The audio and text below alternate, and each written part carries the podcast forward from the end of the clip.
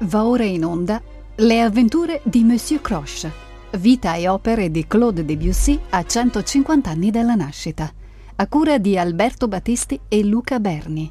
Prima trasmissione. Gli anni di formazione dal Conservatorio a Roma.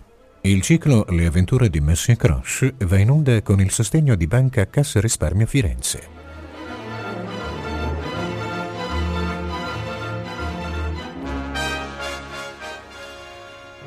150 anni fa, il 22 agosto del 1862 a Saint-Germain-en-Laye nasceva Claude Debussy.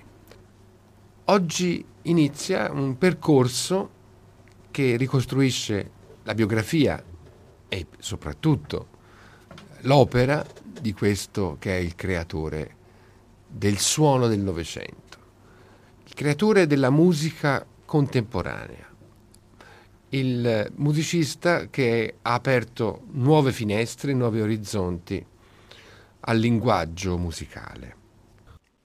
Abbiamo deciso di chiamare questo ciclo di trasmissioni Le avventure di Monsieur Croche, nome che potrà sembrare sibillino, quanto enigmatico a molti, in realtà perché è lo stesso Claude Debussy che si firmava Monsieur Croche. Potremmo tradurlo come il signor Croma nei suoi articoli come critico musicale, come panflettista, come commentatore della vita musicale del suo tempo, commentatore spesso molto velenoso. Ecco che quindi il suo percorso artistico e biografico è appunto Le avventure di Monsieur Croche, che tra l'altro è anche un bellissimo libro, non come avventure, ma Monsieur Croche antidilettante, dove sono raccolti gli scritti critici appunto di Debussy, i suoi interventi sulle riviste e sui giornali. Un libro caldamente raccomandato a chi si appassionasse di questo argomento. Personaggio complesso, personaggio ancora per molti aspetti eh, non del tutto conosciuto e non del tutto approfondito. L'inizio di questa vicenda è un inizio molto molto modesto, molto grigio potremmo dire quasi, in una famiglia certamente umile, con scarsissime risorse, con problemi addirittura di mantenimento delle, dei figli. Il padre di Debussy è un uomo anche impegnato nel momento incandescente della Comune di Parigi e che lo porterà poi a essere incarcerato per alcuni mesi. Curiosamente però da questa vicenda del carcere nasceranno elementi positivi proprio per la, la futura carriera del figlio. Debussy non viene immediatamente riconosciuto come tanti musicisti importanti della storia della musica come un piccolo genio, un enfant prodige o comunque come un eh, fanciullo dalla vocazione musicale. Si dovrà aspettare addirittura un suo soggiorno a Nizza, un soggiorno di necessità, perché la famiglia non poteva davvero, eh, non aveva i mezzi per accudire e nutrire i figli, come abbiamo detto. Eh, quando la zia Clementine, la sorella della mamma, eh, intuirà che c'era una inclinazione musicale in questo bambino e spingerà la famiglia Debussy a dargli un'educazione musicale. Mm, le prime lezioni sono proprio, per così dire, finanziate dalla, dalla zia Clementine di Nizza. E eh, finalmente, grazie a uno di quegli incontri che il padre aveva fatto in carcere, eh, in particolare con il figlio di una certa Madame Antoinette Motet de Fleurville, il piccolo Debussy verrà avviato alla scuola privata di questa insegnante. Eh, Madame Antoinette Motet de Fleurville era la suocera di un grandissimo poeta eh, francese, di Paul Verlaine. La figlia era la sfortunata figlia, sposa bambina di, di Verlaine e Madame Antoinette Motet de Fleurville eh, si trovava proprio nell'anno in cui Debussy comincia a frequentare le, le sue lezioni, nel, nel, pieno della grande crisi tra Paul Verlaine, la figlia di Madame de Motet de Fleurville, a causa dell'entrata in scena di un altro poeta maledetto che è Arthur Rimbaud. C'è da dire che eh, comunque la presunta scuola che Madame Motet de Fleurville diceva di aver eh, frequentato, cioè di essere stata un'allieva di Chopin, è una testimonianza da molti biografi negata perché nei registri degli allievi di, di Chopin sicuramente non compare il nome di Madame Antoinette Motet de Fleurville. Sicuramente però queste poche lezioni, poche lezioni perché un acutissimo biografo di Debussy, François Lesure, ricrea esattamente i mesi in cui Debussy poteva aver frequentato la signora Moutet de Freurville, si capisce che il tempo dedicato da Madame de Freurville a Debussy è un tempo molto limitato, ma sicuramente molto florido. Florido perché? Perché in, immediatamente Debussy viene ammesso nella classe di Antoine Marmontel al Conservatorio Superiore di Parigi, vincendo un concorso con moltissimi, eh, can- moltissimi, candidati e vincendolo già molto, molto giovane. Entra infatti in conservatorio all'età di 10 anni nella classe di un didatta importantissimo che fu Antoine Marmontel. Antoine Marmontel, che forse è proprio dall'insegnamento di Marmontel che eh, Debussy conosce veramente che cosa doveva essere stato un allievo di Chopin. Non tanto perché Marmontel fosse un allievo di Chopin, ma perché si sa che lo ha ascoltato lungamente negli anni parigini del compositore polacco. Ed è Marmontel che fa fare, nell'ambito del, degli incontri importanti che Debussy farà negli anni di formazione, Marmontel, conoscendo anche l'indigenza diciamo, della, fam- della famiglia Debussy, aiuterà Debussy inviandolo per alcune estati, già dal 1877, presso facoltose signore che eh, necessitavano di pianisti o di musicisti in casa per poter fruire della musica. Nel 1877 Debussy, a 15 anni, fa un lungo soggiorno estivo a Chenonceau, nel famoso castello di Chenonceau, ospite della signora Marguerite Pelouse Wilson, una signora estremamente facoltosa, wagneriana accanita, che nel castello di Chenonceau invitava diversi artisti. Ci sono testimonianze della presenza molto spesso già anche dell'estate precedente alla, al soggiorno di Debussy, spessissimo aveva soggiornato Flaubert scrivendo al castello di Chenonceau la tentazione di Sant'Antoine. Dopo questa prima frequentazione facoltosa da parte di Debussy, dobbiamo invece, sempre alle cure di Marmontel, l'invio di Debussy presso una nobildonna russa che nel 1880 invita Debussy a raggiungerla e a far parte di suo, questa sua specie di famiglia caravanserraglio, perché la signora era Nadezhda von Meck, di cui conosciamo la relazione artistica con Tchaikovsky.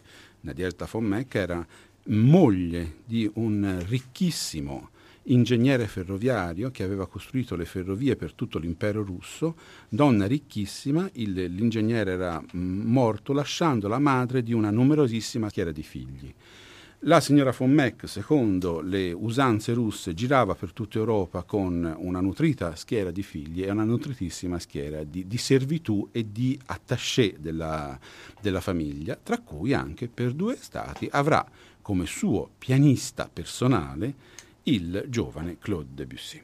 L'esperienza come pianista personale di Nadezhda von Meck permette al giovanissimo Debussy anche lo svogliato allievo del conservatorio, per quanto certamente dotato nel, nel pianoforte, eh, di eh, aprire gli occhi verso un mondo totalmente sconosciuto. Innanzitutto quello della musica di Tchaikovsky. Tchaikovsky che aggiunge eh, fresca d'inchiostro nel, sul, sul, leggio del pianoforte di, di Debussy perché lo possa leggere alla baronessa che è la finanziatrice di, di Tchaikovsky, come tutti sanno, in un patto che prevedeva che non sarebbero, sarebbero, mai dovuti incontrare di persona, ma che garantiva con questo vitalizio la sicurezza economica e la libertà creativa al, al grande compositore russo. Quindi il, il giovane Debussy quasi inconsapevolmente si trova ad essere il primo lettore, per esempio, della quarta sinfonia di Tchaikovsky. Abbiamo visto l'importanza delle lezioni, per poche che fossero, di Madame Motet de Frerville nel guidare Debussy verso la musica di Chopin. Ha instillare in Debussy una venerazione che durerà tutta la vita verso la musica di Chopin. Abbiamo visto anche eh, come nelle serate wagneriane di Madame Wilson Pelouse eh, il giovane Debussy abbia certamente potuto eh, fare primi, le sue prime esperienze con l'ascolto della musica di Richard Wagner. Chopin, Wagner, Tchaikovsky. Ed è proprio alla corte, potremmo dire, di Madame Nadezhda von che il, il giovane Debussy comincia a produrre le sue prime eh, creazioni musicali, ma senza ancora pensare di diventare un compositore. Ascoltiamo a questo punto quella che è la prima composizione, come dire, di un certo rilievo, certamente parte, diciamo così, ormai del canone eh, conosciuto della musica di Debussy, che è la Danse Bohemienne per pianoforte nell'interpretazione di Jacques Rouvier.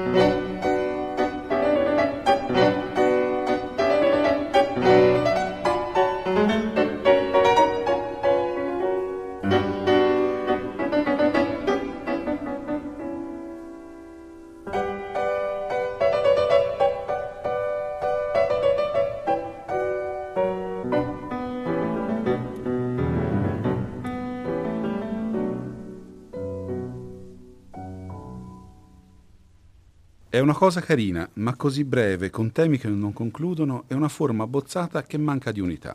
Questo è il giudizio di Tchaikovsky in una lettera alla von Meck a proposito proprio della danse bohemienne che abbiamo appena ascoltato. La signora von Meck domanda anche a Debussy di trascrivere tre danze dal Lago dei Cini di Tchaikovsky per pianoforte a quattro, a quattro mani. E questo è il primo lavoro di Debussy pubblicato dall'editore russo Jürgenson su domanda della signora von Meck. Addirittura dice: Le chiedo eh, di non indicare il nome di, de, di Monsieur Debussy perché se Jules Massenet lo sapesse si arrabbierebbe fortemente con questo giovane uomo in quanto ancora allievo del conservatorio. Ascoltiamo la danza napoletana nella trascrizione per pianoforte a quattro mani dalle danze del Lago dei Cini di Tchaikovsky ne sono interpreti Jean-François Hessier e Georges Bludenmacher.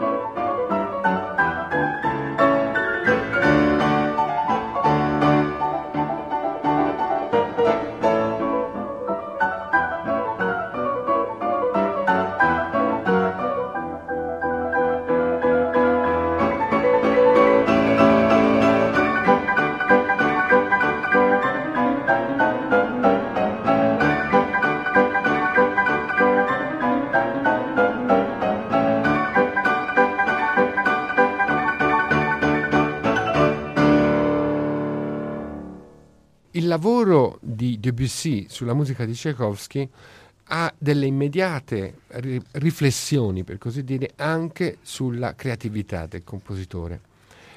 Abbiamo visto questo mh, esercizio, diciamo così, di trascrizione che diventerà certamente una pratica importante per entrare dentro lo spirito delle partiture, ma stimola anche il, l'idea da parte del giovanissimo pianista compositore di eh, affrontare il genere della sinfonia figuriamoci, cioè il genere più ampio, più grande, più nobile, eh, maestoso che un compositore in, in, quegli anni potesse affrontare e che Debussy abbozza con quella che si chiama tecnicamente una particella, una particella per pianoforte a quattro mani di una sinfonia per orchestra che però non sarebbe mai nata.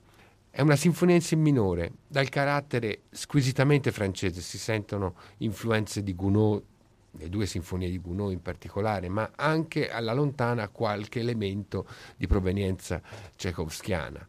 Certamente il tutto è bagnato di una cantabilità che non sarà poi certamente una delle caratteristiche principali della, dello stile di Debussy, del linguaggio di Debussy. È ancora un ragazzo che per così dire mima la musica che ha tra le mani e che frequenta e che soprattutto ha nelle orecchie. Ascoltiamo dalla Sinfonia in Si minore per pianoforte a quattro mani, quindi il, questo lacerto che ci è rimasto di un progetto sinfonico molto ambizioso da parte del giovane Debussy, l'andante cantabile. Adrienne Sauce e Ivo Hag al pianoforte.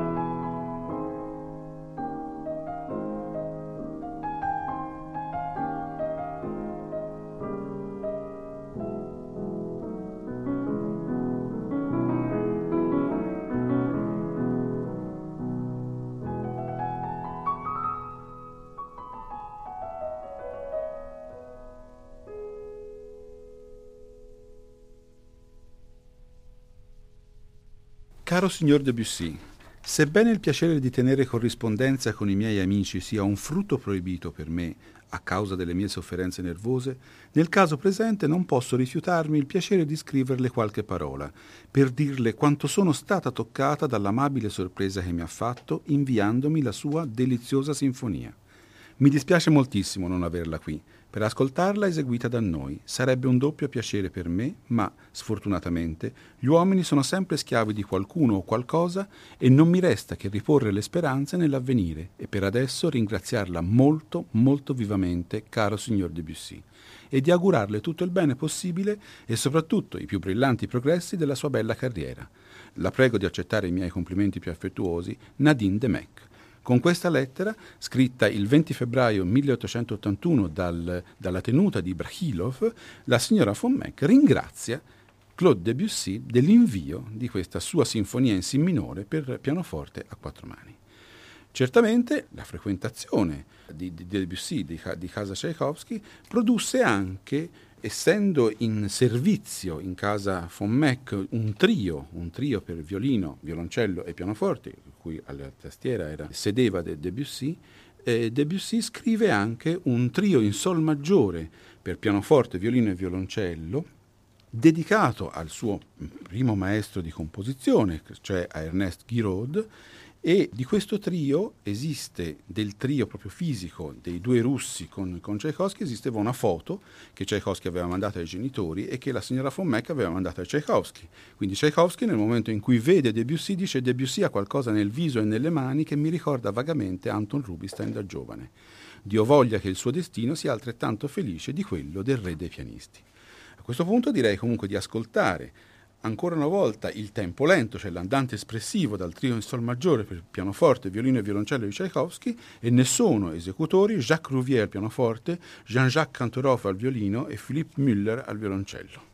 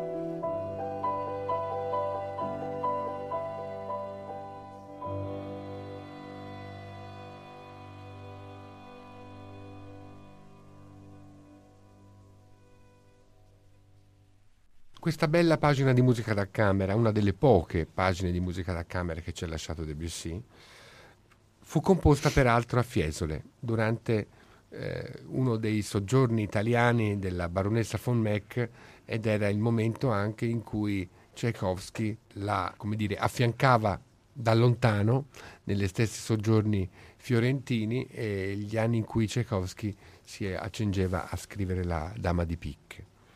Quindi un profumo, per così dire, delle colline toscane che mh, probabilmente potremmo ritrovare anche in questo trio in sol maggiore, una pagina che rivela molto della ormai incipiente, diciamo così, maturità di, compositiva di Debussy. Debussy, tra l'altro, ormai potremmo dire, eh, sta abbandonando l'idea di diventare un pianista e si sta inclinando sempre di più anche grazie dire, alle spinte che riceve dal suo maestro di pianoforte Marmontel che capisce che una carriera pianistica forse gli è preclusa non tanto per le scarse capacità ma per la scarsa attitudine allo studio all'applicazione alla costanza che il, il pianismo richiede. E quindi lo indirizza nella classe di Ernest Guiraud, appunto quel maestro di composizione a cui il trio è proprio dedicato, come ricordavamo prima.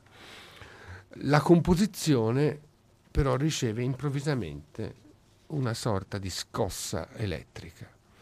La capacità creativa di Debussy viene eccitata, è il caso proprio di dirlo, da un incontro che potremmo definire a tutti gli effetti fatale sempre con la medesima procedura. Marmontel, per far guadagnare qualcosa ai suoi indigenti allievi, in particolare al suo piccolo Debussy, o Bussic come lo chiamava Nadia von Meck, trova un piccolo impegno, un piccolo incarico all'interno di una classe di canto eh, come accompagnatore, come maestro accompagnatore. È la scuola di Madame Moreau-Santy, che vanta tra le sue allieve anche signore della buona società.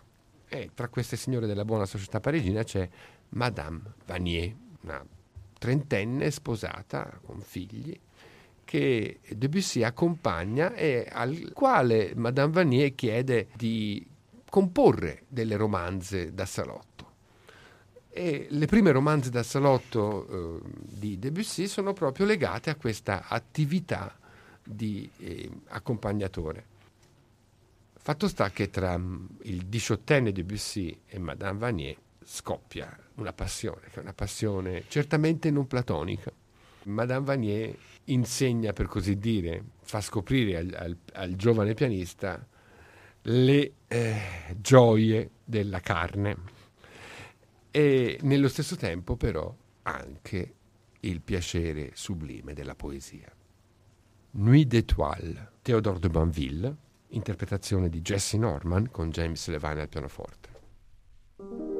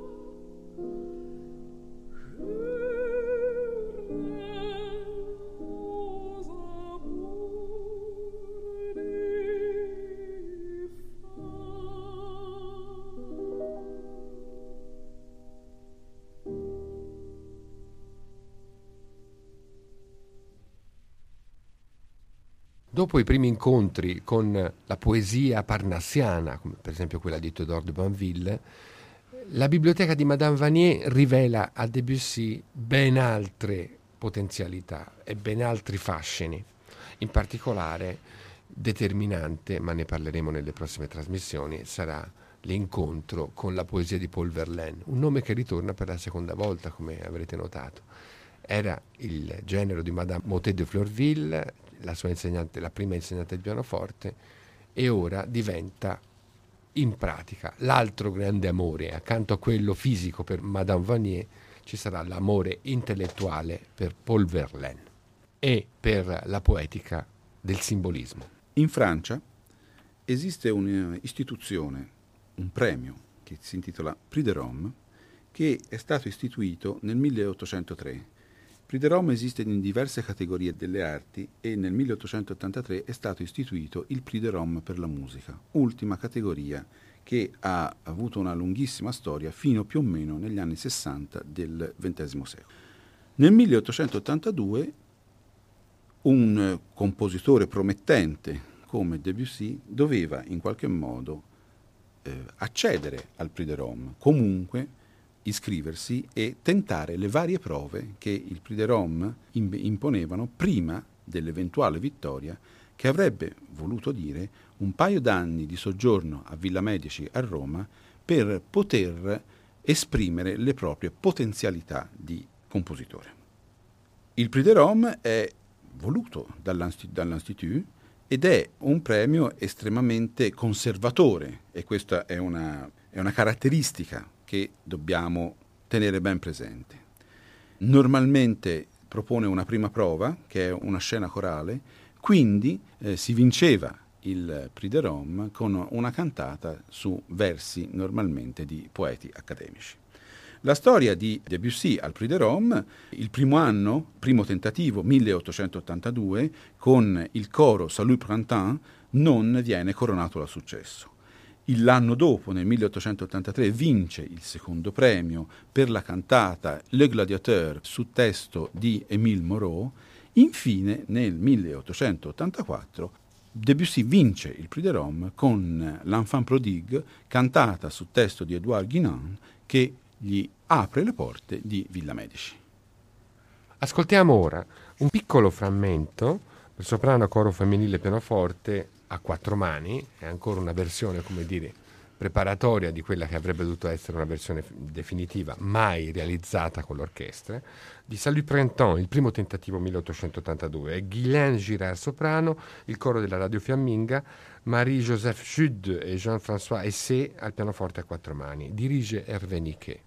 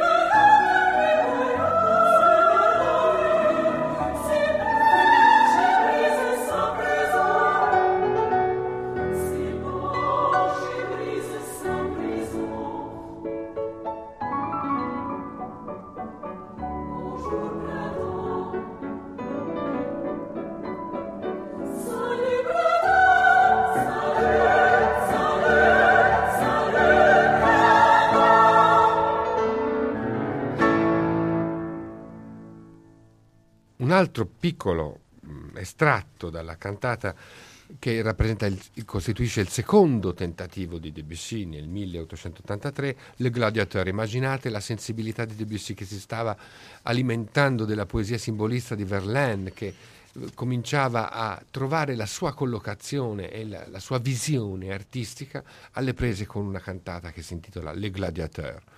Eh, certamente quanto di più lontano si potesse immaginare dalle aspirazioni e dalla sensibilità ormai eh, in fase di fioritura di questo musicista. Ancora gli stessi interpreti diretti da Herveni che per questo piccolo estratto, esempio dalla cantata Le Gladiateur.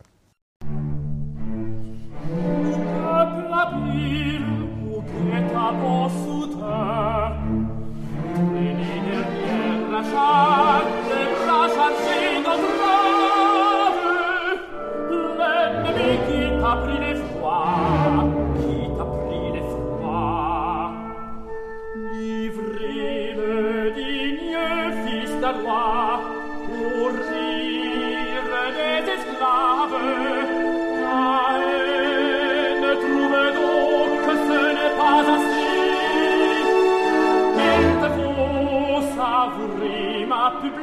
Accompany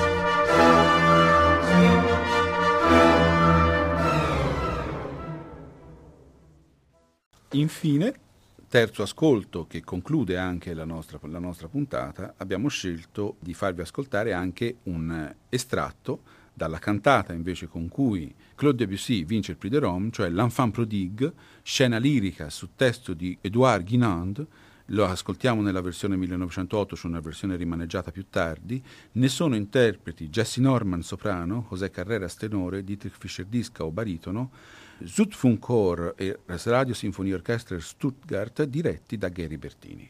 Ne ascoltiamo in particolare il recitativo e aria dell'IA, l'Année Anvin Chasse l'Année, eseguito da Jesse Norman. Potrete immediatamente avvertire come il testo di Edouard Guinan, che certamente non è un capolavoro, però si addice molto di più alla sensibilità di Debussy, in particolare per questa ambientazione orientale, medio orientale, per questa clima di un notturno d'Oriente che viene evocato immediatamente fino dalle prime battute, che hanno un profumo un po' massenettiano, eh, che eh, or- si volgono verso quelle sensibilità voluttuose di un esotismo tipicamente francese che per esempio si è manifestato qualche anno prima, una decina d'anni prima, anche con il francesismo dell'Aida di Verdi, tanto per andare su una materia a tutti familiare. È certamente una uh, cantata che ancora non rivela eh, la personalità di Debussy, ma che eh, a Debussy ha offerto, per così dire, il destro per una immaginazione sonora che era di ben altra caratura, di ben altro mh, sapore poetico rispetto ai tentativi precedenti funestati da dei soggetti che a Debussy potevano raccontare davvero molto poco. Buon ascolto di questo inizio dell'Enfant prodigue con l'Air de l'IA, un pezzo poi diventato anche abbastanza celebre e destinato a una vita concertistica come pezzo staccato, diciamo così, dell'aria per soprano, e a risentirci alla seconda puntata di queste avventure di Monsieur Croche che saranno dedicate proprio agli anni del suo soggiorno a Roma. Un saluto da Alberto Battisti e da Luca Berni.